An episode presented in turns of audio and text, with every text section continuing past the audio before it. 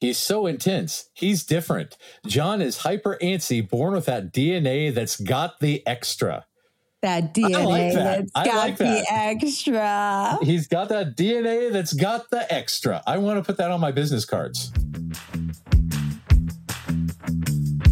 Episode 42 John McEnroe is autistic.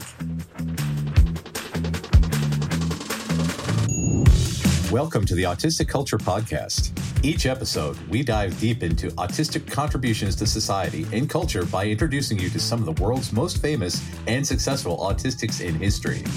Before we get started, a quick disclaimer on how we use the word autistic. The purpose of this show is not to diagnose the people or characters we discuss as autistic. While some may have announced being autistic, what we're really sharing here is our observation of what is representative of autistic culture.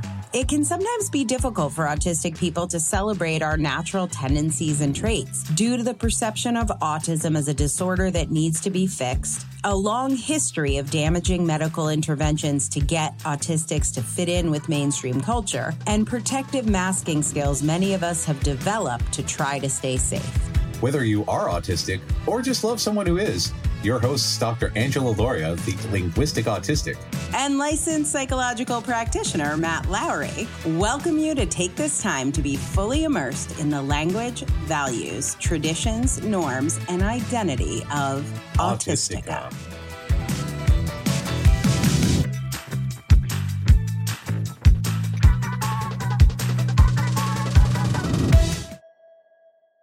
Well, hey, Matt, we made it to episode 42.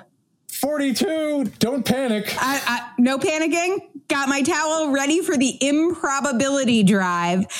Episode 42 is about sports ball. Sports ball. Oh, that I is know. very improbable. What, what, what, what manner of our people is involved with the sports ball? Well, I do have an actual amazing representation of autistic culture from the sports ball, but Ooh. I'm going to roll you back a little bit to how I ended up in this particular pool because let me tell you, I should not be allowed to talk about anything athletic. This, this is not my realm of expertise, but you know, special interests run deep. of course. You have probably heard me talk about my special interest in the music arena, which is Crowded House. Oh, yes. Yes, Crowded House. Oh, okay. yes. Oh, I think I sent you once. You you Yes. you collected things for me. I collected Yes, a, uh, I, a I, I set still. list. yes, because I still need to send that to you before you go to England. list. Yes, correct. Okay, so Crowded House. This is very complicated. I'm going to info dump on you. I don't care if you want to hear it. You're hearing it anyway, everybody. The the lead singer and founder of Crowded House is from Auckland, New Zealand. However, the band Crowded House is an Australian band. Why, you might ask? Because they were formed in Melbourne, Australia where two of the other members of the band, Nick and Paul, were from Melbourne. So the two guys are Australian, but the band is formed in Australia. So Crowded House, Australian band, lead singer, Kiwi from New Zealand. Neil Finn lives pretty close to this beach called Karekare, which is where the film The Piano was made. Oh, yeah. And if you picture Harvey Keitel, you can sort of picture like an ethereal looking lady playing piano on the beach. That's Karekare Beach. That's where Crowded House albums are recorded. I got lots of great stories from Karekare, but it has a crazy surf, very intense surf. So one day, Neil Finn and Eddie Vedder, I promise we'll get to sports ball soon, people. Stay with me. Eddie Vedder and Neil Finn are recording, Eddie Vedder from Pearl Jam fame, are recording at the studio in Karekare. And they go out surfing and or swimming or whatever. And Eddie Vedder gets carried away by the tide and Neil has to rescue him. So this is this very iconic moment where Eddie and Neil become very good friends.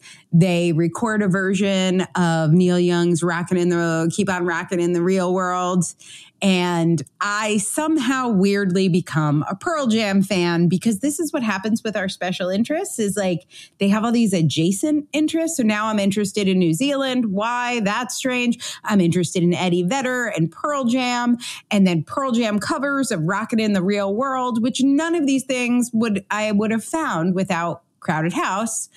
But there we are. So there's this version of Rockin' in the Real World where John McEnroe is playing guitar.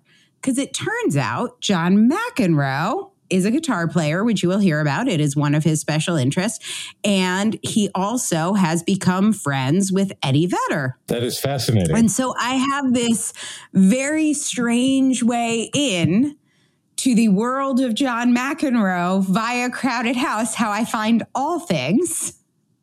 Um, and yes, it is. I did not enter the world of John McEnroe through tennis, but rather through Crowded House. So yeah, yeah, because now I have the mental picture of him doing like a Johnny B. Good thing with a tennis racket, and it's somehow making music.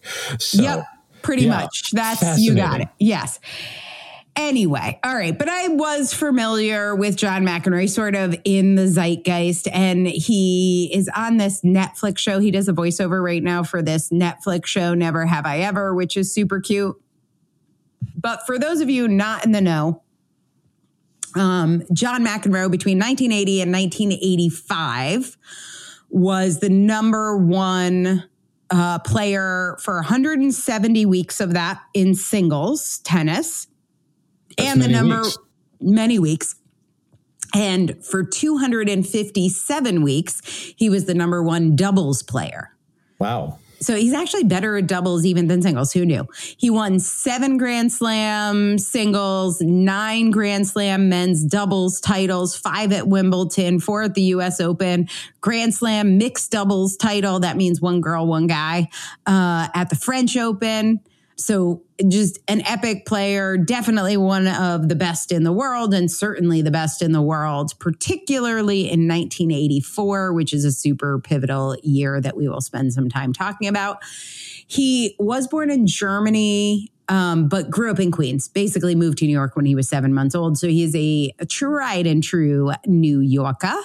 And um, weird turn of events, he lived a block from a tennis court. So when he was eight and a half years old, he was just into like sports in general. And when he was eight years old, eight and a half years old, he starts playing tennis. There's a bunch of, it's kind of near Flushing, which is where the US Open is. There's these great tennis players that are at this court a block from his house. And he gets pretty serious about tennis really quickly at 14, becomes like the junior champion.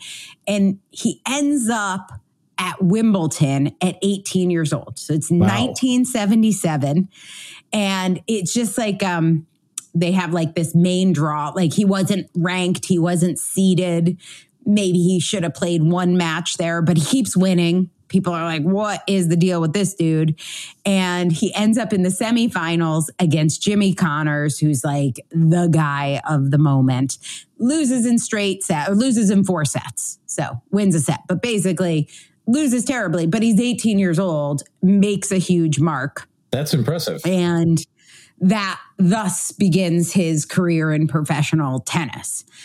He also, not too long later, in 86, I guess, ends up marrying Ryan O'Neal's daughter, Tatum O'Neal. Ah, yes. They have three kids, messy divorce, drugs are involved. Maybe we'll talk about that a little bit, but didn't go well. He ends up with sole custody of their three kids and then marries a woman named Patty Smyth.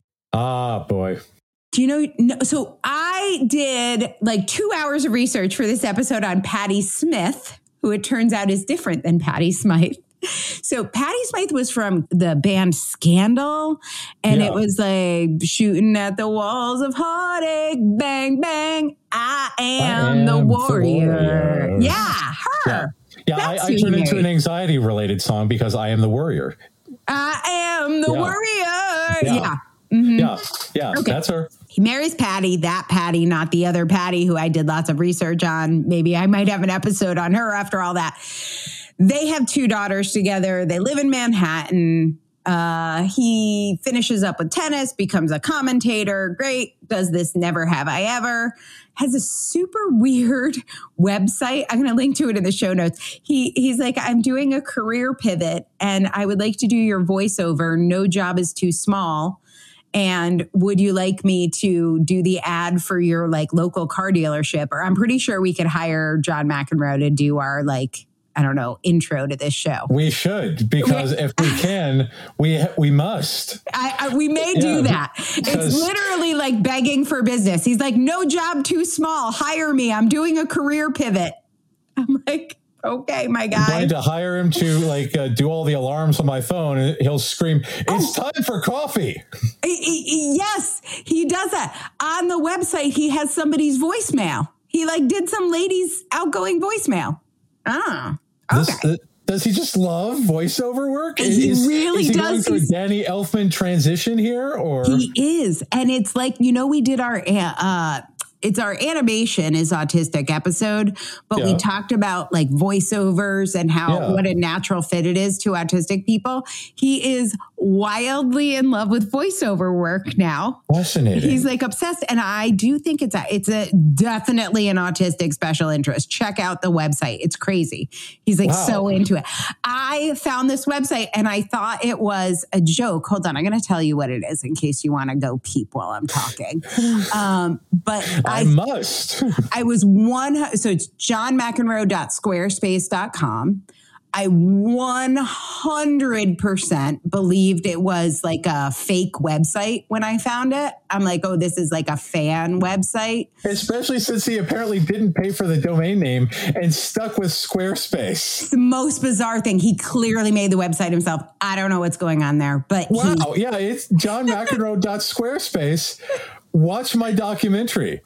That, yeah. with with a pile of tennis balls there. He's real. You haven't heard the le- wow, and it's like uh, 150 point font. He's very very. He, he's yelling cute. through text because maybe it's because you'd have only noticed it when I was yelling at line judges. Yes, we were going to wow, talk about I, that in one second. I do like, and there's pictures of him yelling. This it's is fantastic. Very sweet. Many pictures of him yelling. Lay this on me because oh my god, this is bizarre. This is magnificent. He's like, I'm changing my career late in life. Hire me. I'm like, okay, John McEnroe. He also has two uh two autobiographies. Did you find something you love you need to share on that website? You made a face. I, am just fascinated by the hire me button. Yeah. And uh, he's got a shopping cart. Yeah. Oh, the shopping cart's great yeah, that's can, real great. Uh, we can have five John McEnroes in the shopping cart. Uh huh. No, you get a, a. Don't call me unless you're John McEnroe. Don't call me unless you're John McEnroe. Yes. wow. Oh my God. I love his swag. It's bizarre. Uh, okay, I'm going to tell you a funny dating story, then I'll get back to John McEnroe. But I was in Charleston, South Carolina when I was single and swiping right and left on various profiles. And I met, that's a sucky thing. Yeah, yeah, yeah. And I met this guy, can't remember his name now, but we're like Facebook friends or Twitter friends or TikTok friends or something. I see him every once in a while, but I'm blanking. But he shows up on our first date. By the way, like when you're dating and you're traveling, you're looking for the joy of a date like you're going to go to dinner and you're going to have fun. You're not like thinking this is going to be a long term relationship. I mean, people long distance date, but I was just more like, hey, I'm in town for work. I got nothing to do at night. It'd be fun to just like meet someone and hang out. So I met this guy, oh, forgot his name now. Anyway, he showed up with two things. One was a gift for me, and one was Alf. The the the, the from Melmac, Gordon Shumway? The little puppet Alf? Yeah, the, the one who uh, finds cats delicious, which is probably a dirty joke. But yes. Yep. Just showed up with Alf. Just the whole. As one does. Date. The gift for me. And uh, like we had talked, I mean, you you've been on the app, so it's not like we said that much. How are you? I'm in town. What are you into? Like blah blah blah. blah. You want to go out to dinner? Sure, I'll show you my town. I love going on dates out of town because like you get to see it from a local's eyes. So he's like, I'll show you Sunset Beach, I think it's called in Charleston Lake. I'm going to show you. He showed me all his cool shit in Charleston, which is a really cool town. And he brought me the gift for a reason I didn't understand, but it was the John McEnroe book, You Cannot Be Serious, which And is very was. nice. But yeah, so he brought me that book. There's a second John McEnroe book, but seriously. So I had already read You Cannot Be Serious because I don't know, somebody gave me a book. I had to read it. Uh, but for this episode, I also read But Seriously. And I watched that documentary he mentions, which is on Showtime, but you can get it if you have Amazon Prime. Uh, there, and I listen to many, many podcasts. I have gone down the John McEnroe rabbit hole and I'm going to info dump on you about him. But everything, even that title, You Cannot Be Serious, which we're going to talk about right now, everything comes down to his meltdowns. Ah, which are quite serious, I'm assuming. And I think you even you already had made some sort of uh, you know, John McEnroe temper joke. Like John McEnroe temper. Like they oh, we were talking That- about his that is- website. that- He's got yeah that is that that uh, according to his merch there is a lot about the yelling. That that seems to be his niche in the market. Yes. So fascinating. I want to do in this episode a little bit of a reinterpretation of who John McEnroe might have been if autism wasn't mm, stereotyped and shunned and shut down in society. Because the meltdowns are really just a reaction. Like, I don't think meltdowns are part of autistic culture as much as meltdowns are like, a reaction to how we get treated due to our planet. hyperconnected brains the uh, in the hyperdense hyperconnected amygdala and a very big response to what we perceive as being not fair or overstimulating Well, not fair indeed. You Cannot Be Serious comes from June 22nd, 1981.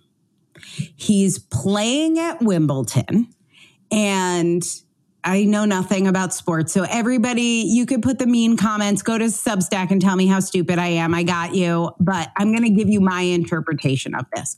When you play tennis, there are times when the ball has to be inside a certain area. And if you hit the line, it's in. And if you are outside of the line, it's out. And there are these people called line judges who decide if the ball is in or out. Before the game, they mark the area with chalk, or they did in 1981. I don't know, maybe they use something else now, but it was chalk. And so he is playing tennis. He hits the ball. He sees a plume of chalk, which would indicate that it, it- I'm sorry, it's called a puff of chalk, which would obviously indicate the ball hit the line. Because how can there be a puff of chalk if you didn't hit the line? yeah and it is called out. But he knows that it is in because he saw a spray of chalk. Do, do you see how he is right? Like he yeah is yeah chalk, one- chalk tends not to move on its own unless uh, something else activates it right. So he's like, there's the chalk. Like he's like, you can't. how can you be arguing with me? I I see the chalk line. And this ball gets called out and he loses the match or is in jeopardy of losing this match. Uh, this this chair umpire is Edward James, who is Scottish, and John McEnroe, even though it's pronounced Mac, it's actually McEnroe. It's MC. John McEnroe is Irish. So they already have a little Scottish Irish thing going on there. natural enemies And he's like, literally, you cannot be serious. So he's about, it's Wimbledon championship. He is just about to beat Bjorn Borg and he is going to lose because of what is clearly a wrong call. And now we're about to call him like difficult, an asshole. A we're going to show this clip of him s- throwing his racket and saying, You cannot be serious over and over. Over a bad call It was a bad call. when it was objectively incorrect. You cannot be serious.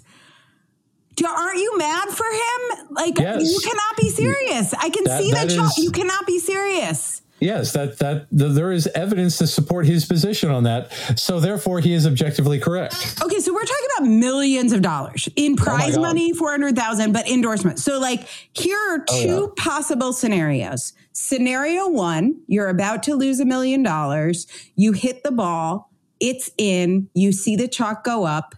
The line judge says out, and you're like, "Oh, okay." That that's one option. Option number two is it's called out, and you're like, "Hey, that was actually in." Because did you see the chalk? And then they're like, chalk doesn't matter. Could have just been some residue chalk. He's like, no, there was a spray of chalk. And he's like, I've already called it out. Play on. No, I'm not Oh, playing on. It was $400,000 plus millions of dollars endorsements. You cannot be serious. Who is Yeah. the sane person here? Yeah. Please tell me who is sane. What is sane? Uh, like, we should just, like, it's That- that- that- $400,000. that infringes upon my justice sensitivity. Right. And I don't understand. I like literally do not understand how what we have made right in society by the majority of people is let's just be nice, even if something is wildly unfair and you lose millions of dollars. Like, just please sit quietly. We say if you say something, see something, but we don't actually mean that. If you say some, if you see something, pretend you said something. I don't understand what the rules are. Was the judge biased for the other player? Well, I think he like we got the Scottish. I'm mm, Scottish. I, I don't know. Yeah, Nobody I- liked him because he was American. Bjorn, Bjorn Borg was European, and people thought that McEnroe was an asshole. Like this wasn't his first expression of justice.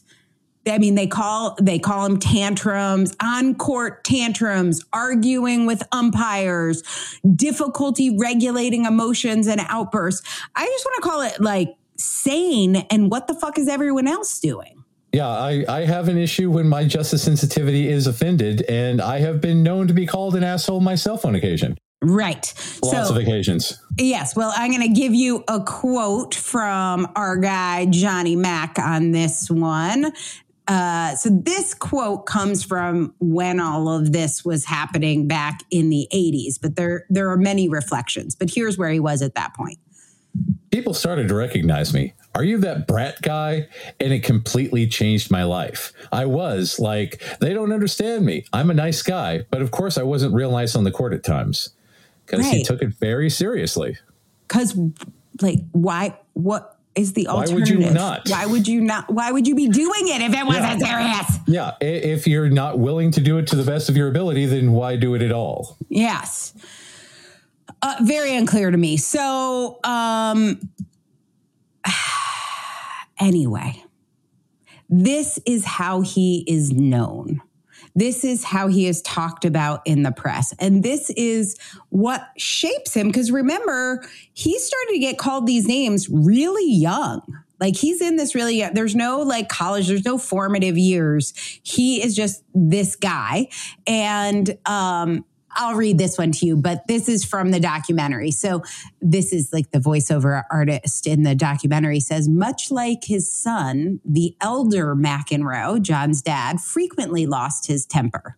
And so uh, his dad said, We understood John's outbursts, and in our family, we didn't think they were bad. And then John, as he's talking about this, so like before he was in the national spotlight, this was the thinking that John had from his family. I'm going to fight for what I think is right. That's the way I was brought up. Right. Justice sensitivity. Right. Why would you not? So, like, it was normalized in his family. Then all of a sudden, he's super young, super uh, in the national spotlight, and it definitely did not go well.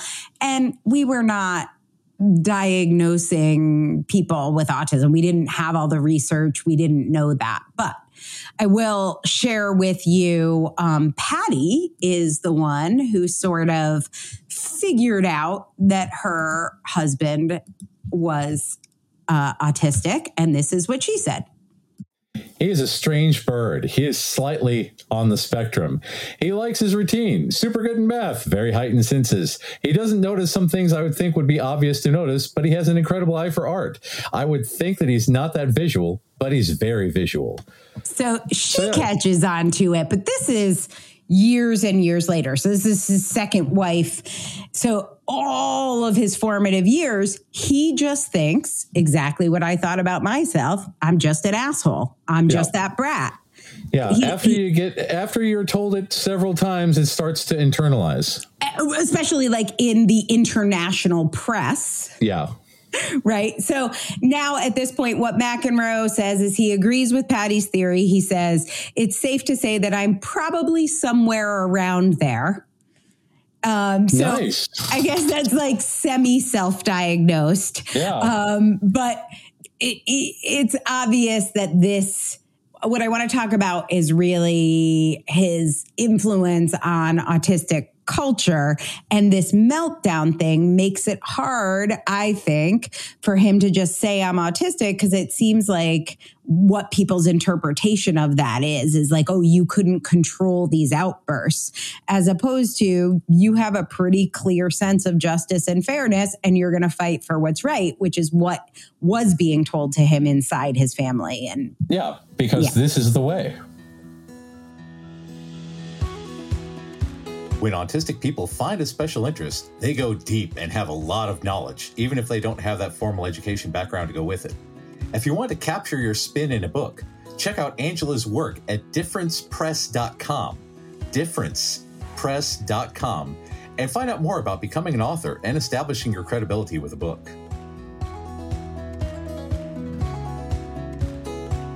So, John McEnroe, obviously very young, a very good player. So, how did that happen?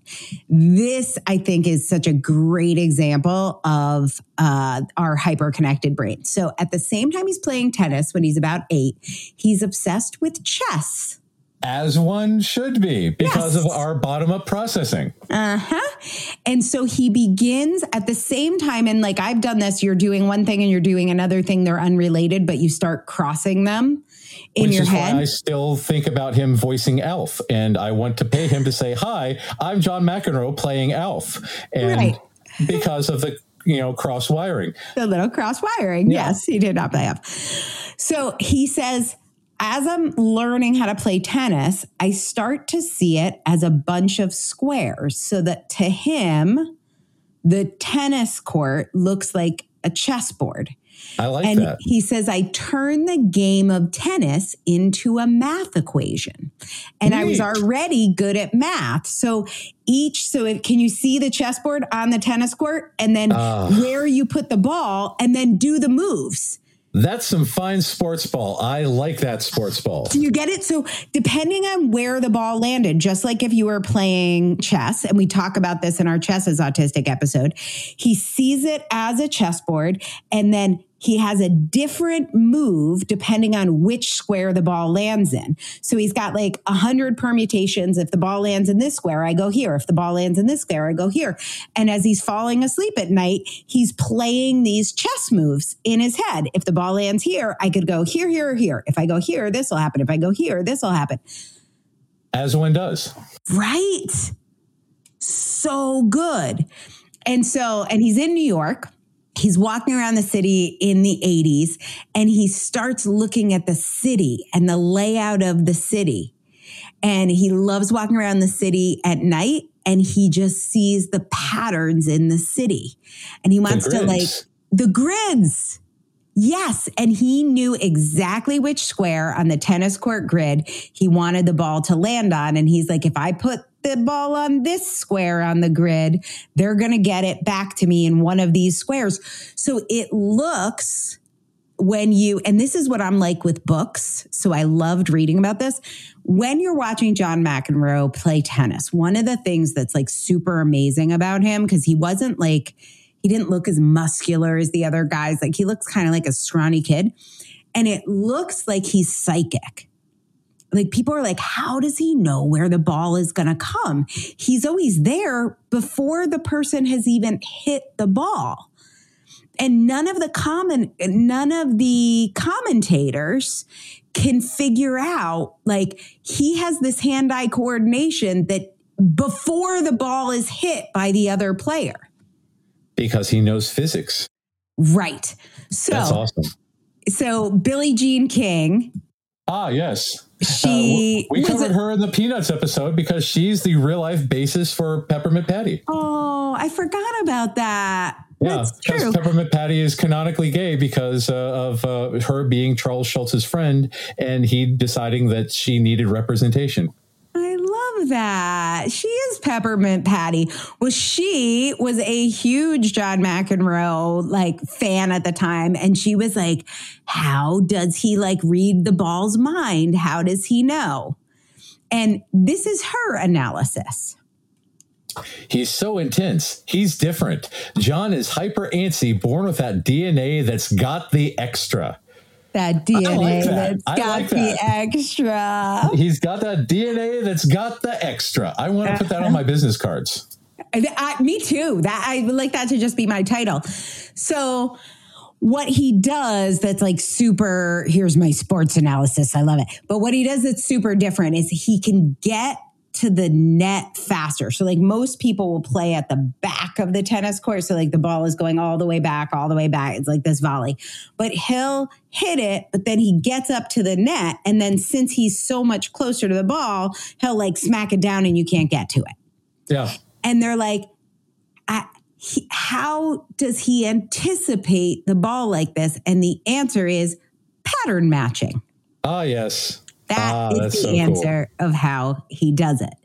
So when you're doing pattern matching, now follow me through here. When you're doing this pattern matching, you know what's going to happen, right? It's like if you're playing chess and you're like, I'm going to play the pawn, they're going to play the rook, this is going to happen, that's going to happen. You know what's going to happen. Yeah. If it doesn't go that way, and there's that mismatch between your what you think is going to happen and what actually happens. It triggers the expectation sensitivity. Correct. I was like, what do we call that, Matt? Yes. And Because what all autistic people, we have that expectation sensitivity because we live in a world full of chaos and we need things to be predictable. Hence Right. the patterns. Right. So when they say it's not in and he knows it's in, it is possible it's not in. Although most of the time when you check this video footage, which they couldn't do at that point, most of the time John McEnroe was actually right. Yeah. But even if it even if he's not right, what's happening is he knows what was supposed to happen. So there's this expectation sensitivity that is triggered.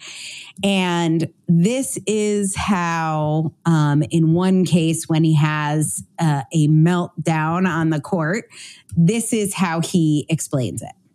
The first round of Wimbledon always made McEnroe tense and agitated, but this time the stress and angst was horrific. The devils were crawling all over my brain that afternoon.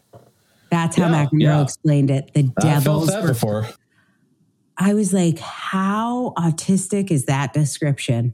Yeah. Because you've got this anxiety. The whole world is watching. You're supposed to win this game. You're like an up and coming player. You're the best player. You're whatever. How many times have you gamed out or scripted like how this is going to go? How, like He scripts moves. one billion times. He knows how it's going to go. It then goes that way. The crowd at this point was like with him. Uh, He's talking about one, there's one game at the French Open that he ends up losing. Super heartbreaking. It's the only Grand Slam he hasn't won in singles and Grand Slam tournament. And the crowd is with him. Everything's going the way he scripted. There's a call. He's got the devils crawling over his brain. He has a meltdown, and the crowd flips out and they switch on him. They switch sides, and he doesn't know what happened because he was right. And this feeling I describe all the time is like I was expect I was expecting flowers. Yes. Like how why are you why I are you doing mad? every I was doing everything correct. Why do you not like me now? Yeah. So this is another great John McEnroe Oh. quote. Uh, I'm uh, I know patterns myself apparently. Yes. Uh, he says I was actually sort of taken aback that people were sort of bent out of shape, shall we say. It really surprised me, and so it got really frustrating. I got more and more defensive and then rebellious, I guess, you know, and it just kept blowing up. yeah. Yeah, because that's the pattern. This is the way. Fucking He, he had planned for this to happen, and then when it didn't happen, he did not expect that reaction. Yep. So he talks about uh, I, I kept I kept doing the asshole thing, Yeah. like, and that is not what it is, but that's what he certainly believed at the time. Is like he's like I kept self sabotaging. I kept, Uh, and so he's like, all right, I've got the at least- answer. At least he has control over that because he can control the outcome. If he knows that these will have that outcome, that is predictable at least. Yep. So then he flips it. And this is a really interesting technique. I don't necessarily recommend this, but I can see how it made him a lot of money. Um, so he's like, great, crowd's going to turn on me. I'll show them. When he first starts in tennis, he focuses on the people on the crowd who are behind him. But then he's like, I get it. People, I'm the asshole. I got it. I got cast as the asshole. And so he stops focusing on the people in the crowd who are behind him. And instead, he focuses on all the people who hate him. And he Wow. uses this as fuel. And his mantra, like the thought he's thinking through the games, is I'll show them. I'm just Yeah. going to be the best tennis player. I will show them. I will win. You want to make me your asshole? Great. Make me your asshole. I'm going to win and becomes a total loner, like really struggles with friends, really struggles with relationships. In a minute, we're going to talk about really struggles with cocaine. Um, It- yeah. but he's so misunderstood, but also the best play- tennis player in the world. And he says at this point, he becomes a ghost. yeah. Well, when you're rejected, we do have that rejection sensitivity dysphoria because we know that people don't like us. We know that people find us off putting. So therefore, we stop trying. Right. Being lonely and autistic is that it is a terrible state. It is not great. It is not great. So uh he's Wimbledon is in England. There is a Scottish solicitor general who's like their head lawyer guy, like the head of the Justice Department. And for some reason during Wimbledon, he feels like he needs to chime in on John McEnroe and calls John McEnroe. I want to talk about each of these words selfish, vulgar, self interested, and cheap. And those were his good points. Cheap meaning cheap meaning like low class. Oh, well, it's like that, Right. that's like uh, how we you know talked about uh, Kinsey being called a communist for no reason Right. because they were just looking for ways to disparage him. Like, Right. wow, they they just threw out a bunch of words that mean things. I don't like you. Right. But this idea of being arrogant, I feel like comes up. I think if you even ask John McEnroe today, he will say, like, one of my big flaws is that I'm arrogant. Well, that's uh, if he's right, then if he's calculated it and it's correct, and this is the correct outcome, then being right, there's a lot of people who erroneously consider that arrogant. But I, Right. I'm a bit biased on that one. Yeah. So I think this will make perfect sense to you, especially considering the Kinsey episode. The Solicitor General of the United Kingdom says this is a quote John McEnroe is the biggest threat to decency on this island. Oh my God, that's a bit of Really? hyperbole, isn't it? Really? The biggest threat? Yeah. That's what you got? Maggie Yeah. Thatcher is in office. Right. They are shutting down coal mines. People are starving in the north of England. Wow. That that Biggest is- threat. Wow. So the Miami Huh. Herald at this point does a poll on who are the most hated villains in the world. It's Oh my 1984. God. And the most hated villains, uh, starting at number one, is Hitler. It's a classic. It's a go-to. I like it. That, Number that- Well two. deserved. Attila the Hun. I'm gonna Acceptable. start counting backwards. Number five, Mussolini. Uh, yeah, definitely in the top five. Yep. This is a sign of the times. But number four, the serial killer, son of Sam. Yeah, I would say so. Yeah. Yeah, yeah, good. Should not and have listened to then, that dog. yep. And then number three, right between Attila the Hun and son of Sam, John McEnroe. Above Son of Sam and Mussolini, you say? Yes. Ju- Just, behind. Hitler and Hun. And because of being angry about tennis. Yeah. Tell me again why we do this work. Wow. Neurotypicals are uh, uh, uh, a wee bit dramatic on that. So I saw recently you're working on a project uh, around suicide Yes, and autistic yes. people. I'm just curious if the Miami Herald labeled you the third biggest villain of in the world.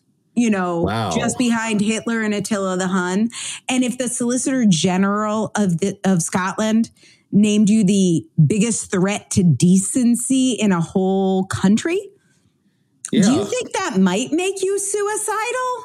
wow. That that is inc- that is ridiculously hard on someone. I, right? Wow. I mean, this is I to me I, part of why autistic lifespans, and we don't have good data here because so many people are un, undiagnosed or Yeah. underdiagnosed. So we don't even really know what we're talking about, but we know suicide levels among autistic people are very high. I know somebody listening to this show right now has something going on that must feel like uh, this felt like to John McEnroe at the time. And it Yeah. probably wasn't this big, but it feels that big to you.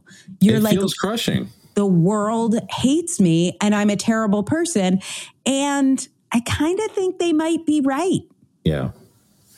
Because that's the internalized stuff, because you can only hear it so many times before you believe it. I mean, the whole Miami Herald votes on it. I, it, Yeah. it can't be me. But I am here to tell you, like, this is a misinterpretation. This misunderstanding can be cleared up. It's going to take a lot of us. It's going to take a community. Yeah. It's going to take getting rid of the ABA in America, which luckily they have gotten rid of in the UK.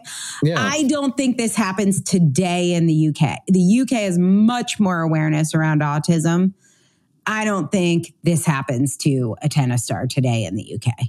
Like I this. would hope not, because that's insane. That is a remarkable level of ableism directed at one human being Yeah, over tennis. horrible.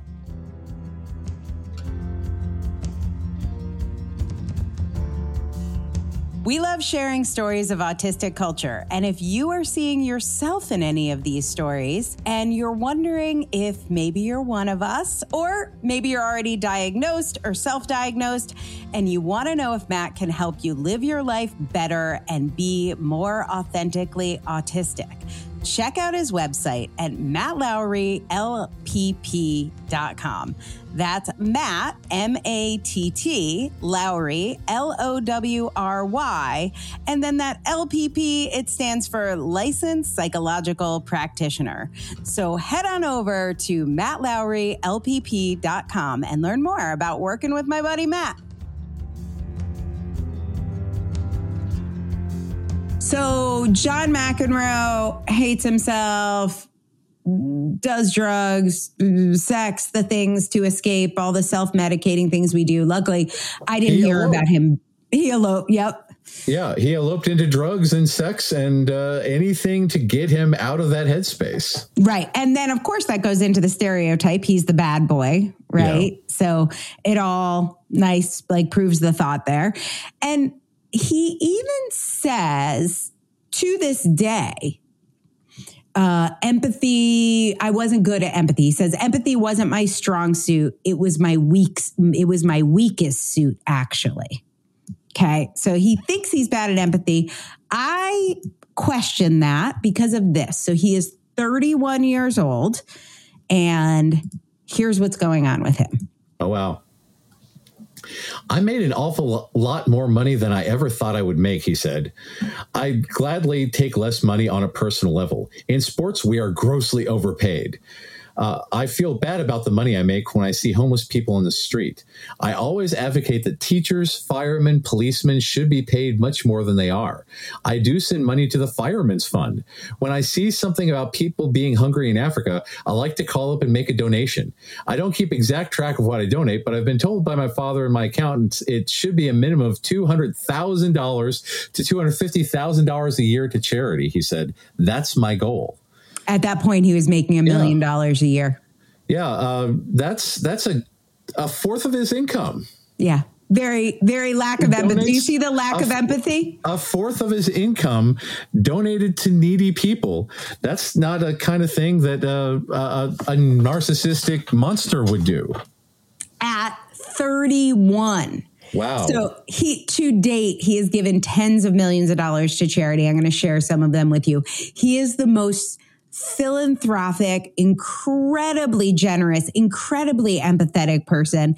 And when he talks about walking through the streets of New York, doing the grid pattern in his head, practicing his game, walking through New York and seeing homeless people, he would just give them whatever he had. He literally could feel, I would say, even he is hyper empathic we could link to that article that just showed that autistic people actually are hyper empathic.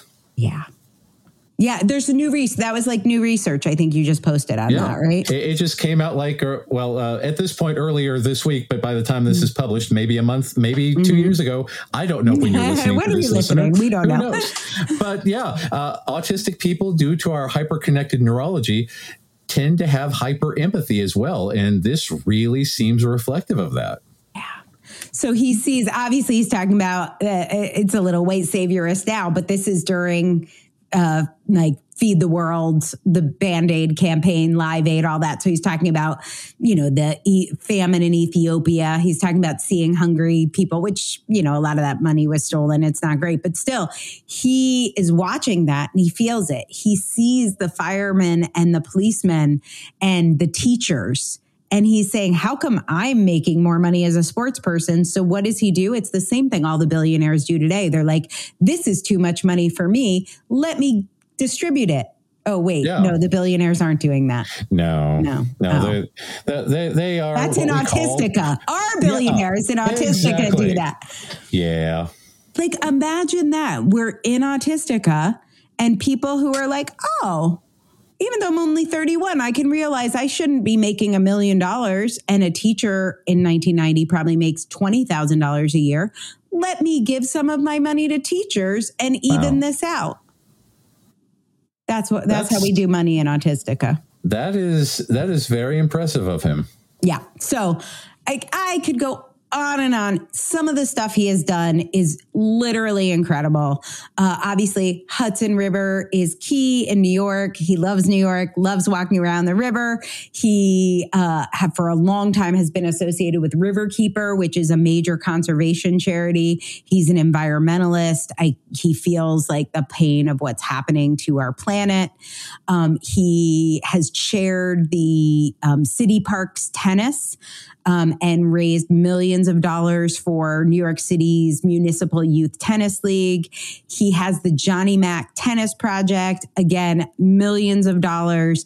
And his mission statement is uh, to change young lives by removing the racial, economic, and social barriers to success through tennis to thousands of under resourced New York City area children. That's amazing. So fucking cool. He is so cool.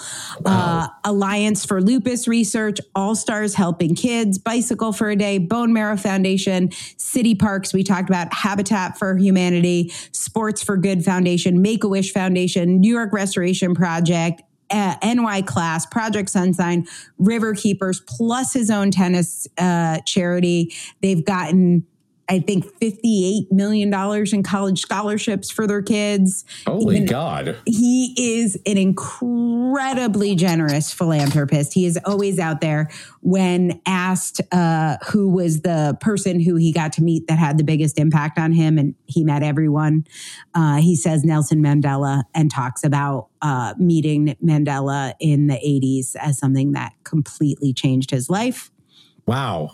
Um, and he has dedicated his life to service.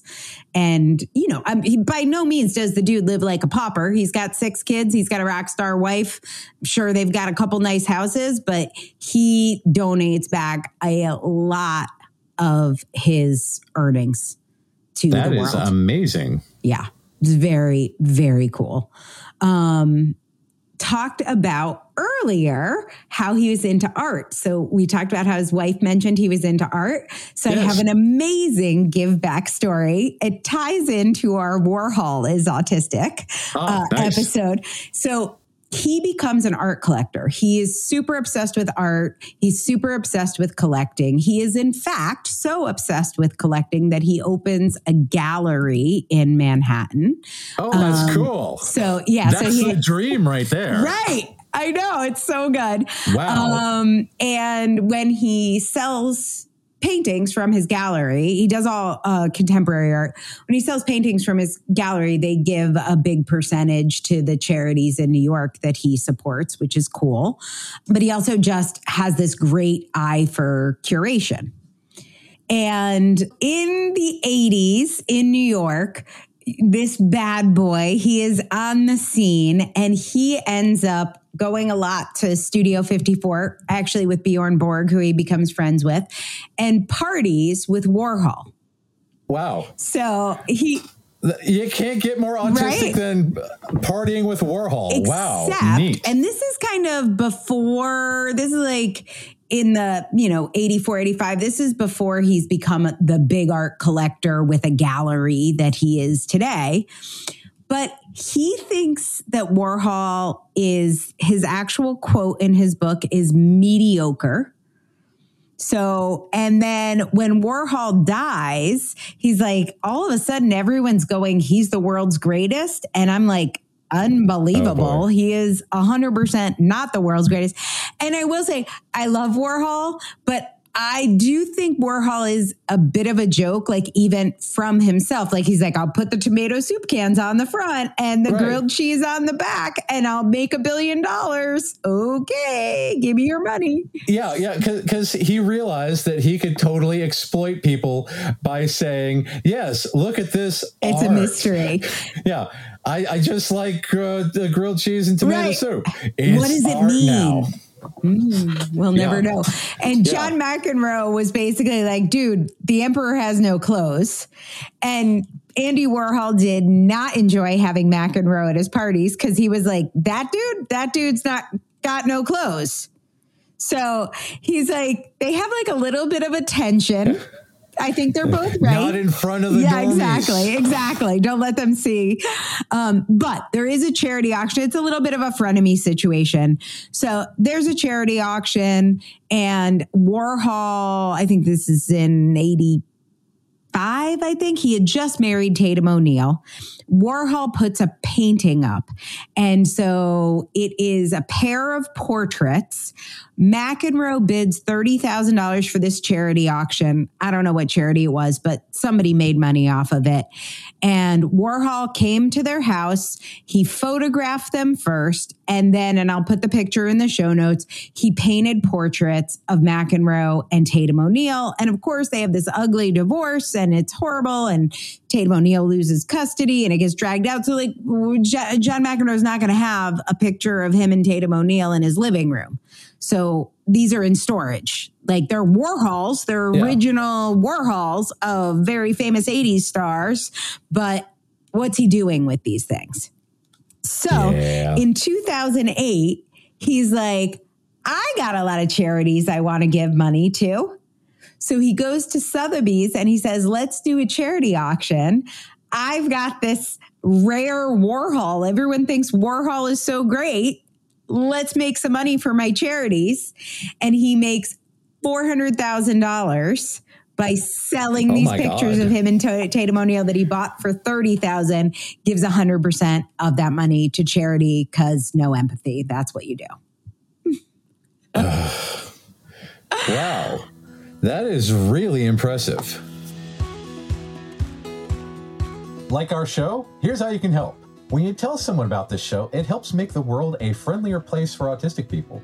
And when you rate or review us in your podcast player, it helps people find us. It really matters.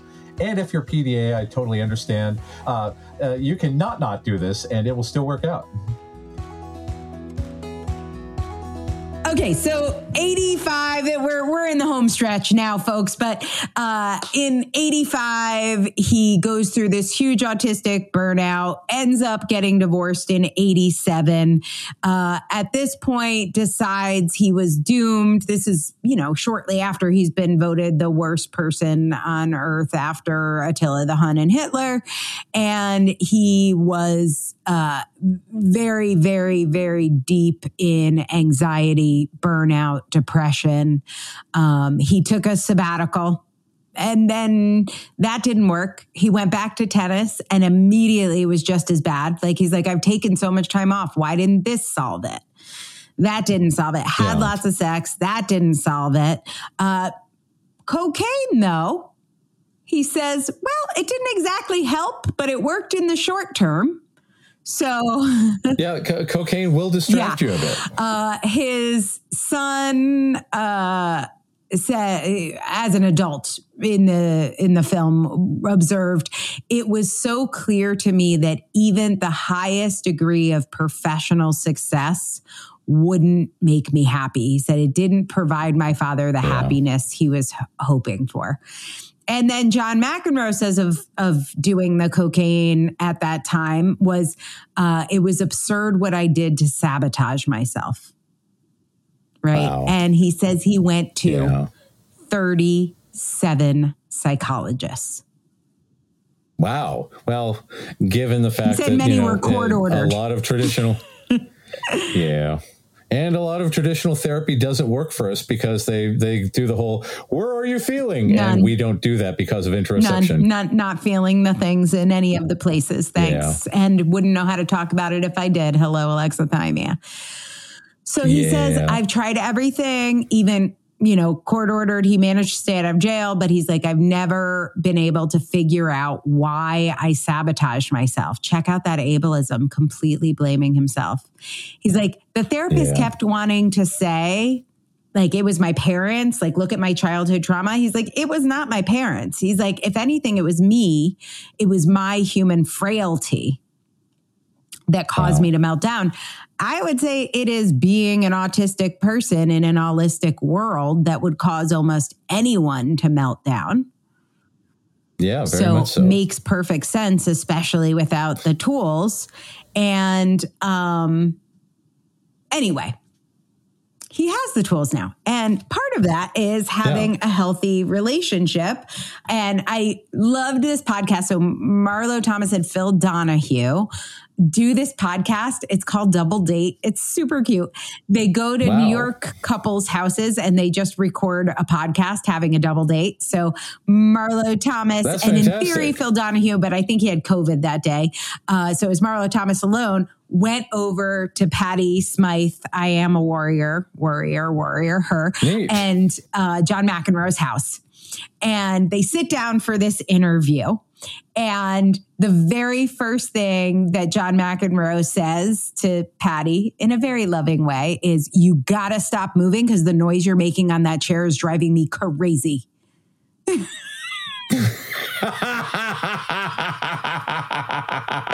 Seriously. I get you. I got you. I get you.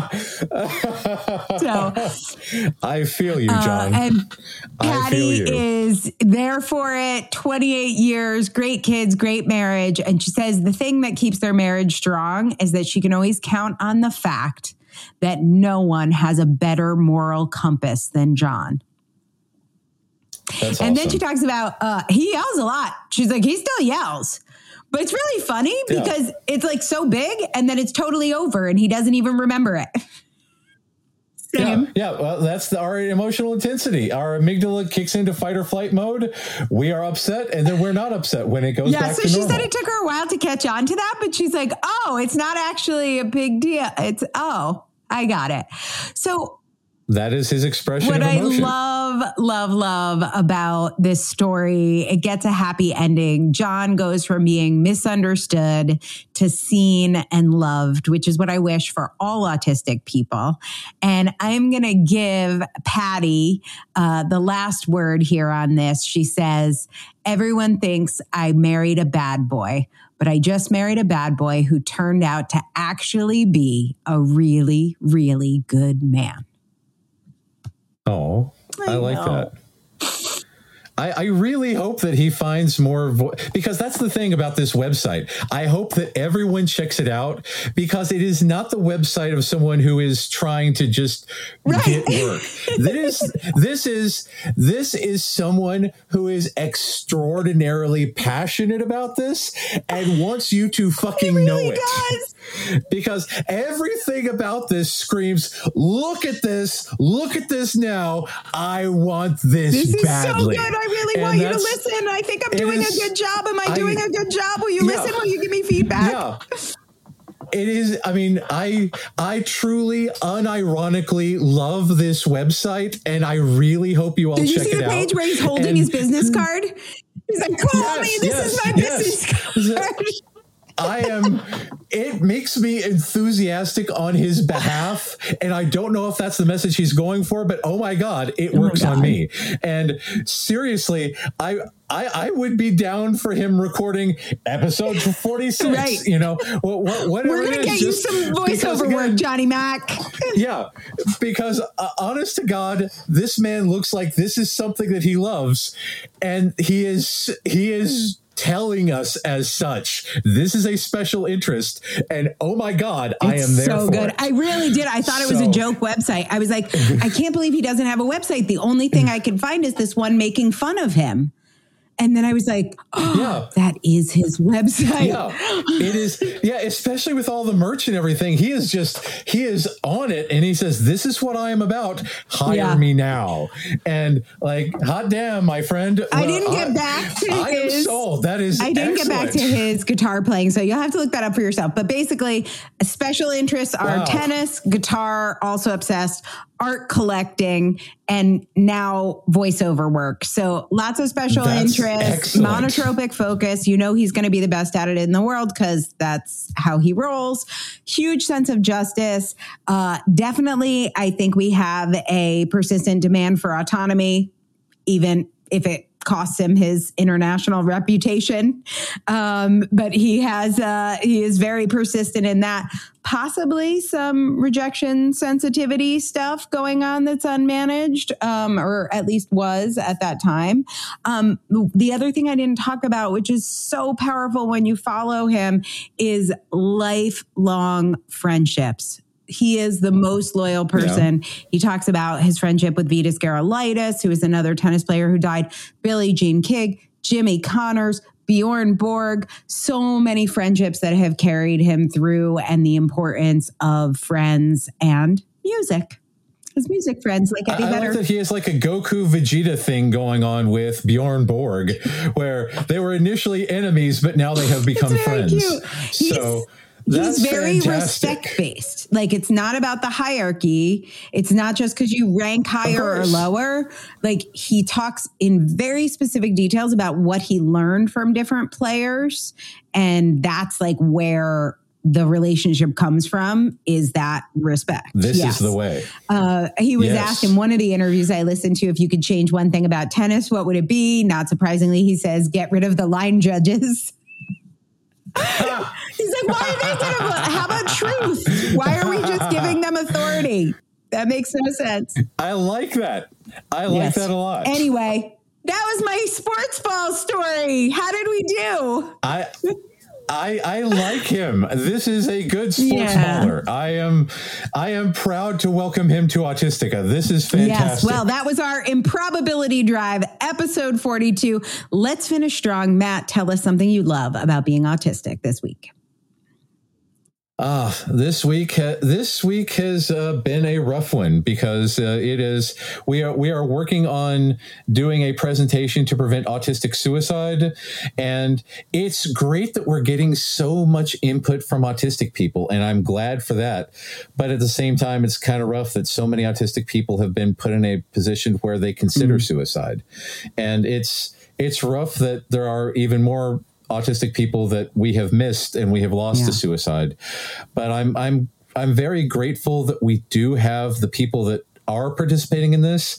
And again, if you are one of the person, if you have combated suicide in the past or are combating it now, please reach out and be a part of the discussion because our goal is to help make resources because again there's a lot of resources for neurotypical people who feel suicidal but so many autistic people feel despair because again if somebody rejects you on a global level if you don't have access to the resources that you need if you feel helpless and hopeless and it's hard to get through the day it, it's hard to continue going on. And like John McEnroe could afford 27 therapists. How many people can afford 27 therapists? Like Exactly. Exactly. And that and that still didn't work.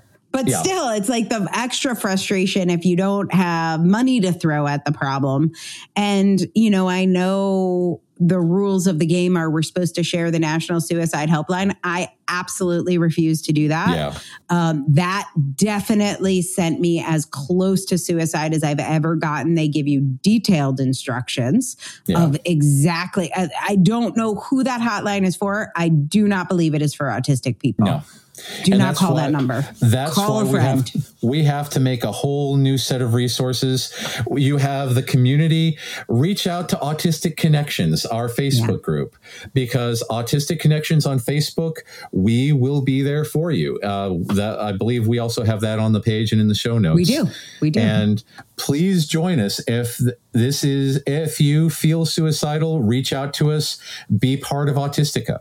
And we we will be happy to have you. And ha- make your voice heard and we will help you get your needs met. Yeah, for sure. Uh, you know, the answer I think is twofold. It's like making our community strong and mm-hmm. then building bridges to people who love autistic people, which there mm-hmm. are lots of us. So you probably love one of us. If you are listening and you're autistic, I appreciate that. We did a survey in Autistic Connections recently um, and it was super fun to get everybody's input on what they wanted to hear on the show. So we've got lots of your suggestions coming up, mini episodes and interviews and lots of different fun requests. And one of the things I loved is the uh, allistic people who asked, like, hey, is it cool? I love your podcast. Is it cool if I contribute to this survey too? Is this an autistic only space or is my voice welcome and helpful? And I say, yes, allistic yes, people. If you want to be here, we want you to visit Autistica just as much as France wants you to visit visit Paris. We'll we'll yeah. give you a baguette. Sit down with us. We we are more than happy to have you because we we love it when you reach out to understand us. And if if you are an ally of our people, we are happy to have you. Yes. For sure. So share your comments. Uh, you can subscribe for free on Substack. Just go to autisticculture.substack.com and then we will send you reminders when new episodes come out. Our podcast is always free, but we've got some extra goodies if you decide that you would want to donate. Uh, this podcast is a labor of love. So we don't make any money off of it. But if you do decide to become a paid subscriber, all of that goes to paying the expenses that go with this, which apparently mean Matt's Wi-Fi. yeah. that might oh need an extra God, donation. Yes. And if you do become a founding member, though, uh, part of your contribution will go towards the Acadia Health Center that Matt is building in Kentucky, where they definitely need it. Absolutely. So uh, thank you guys. We will see you next week for another episode of the Autistic Culture Podcast. Have a good one. Thanks for listening to the Autistic Culture Podcast. If you like this show, you can help other people find it by taking a few minutes to rate and review on Spotify or Apple Podcasts. You can find out more about writing your book with me at differencepress.com. That's difference, D I F F E R E N C E, press, P R E S S dot com. Or getting a psychological evaluation or consult with me at www.mattlowrylpp.com. That's M A T T, Matt Lowry, L O W R Y, L P P, as in licensed psychological practitioner.com. We hope you enjoyed today's episode. And remember, no one ever changed the world by being like everyone else.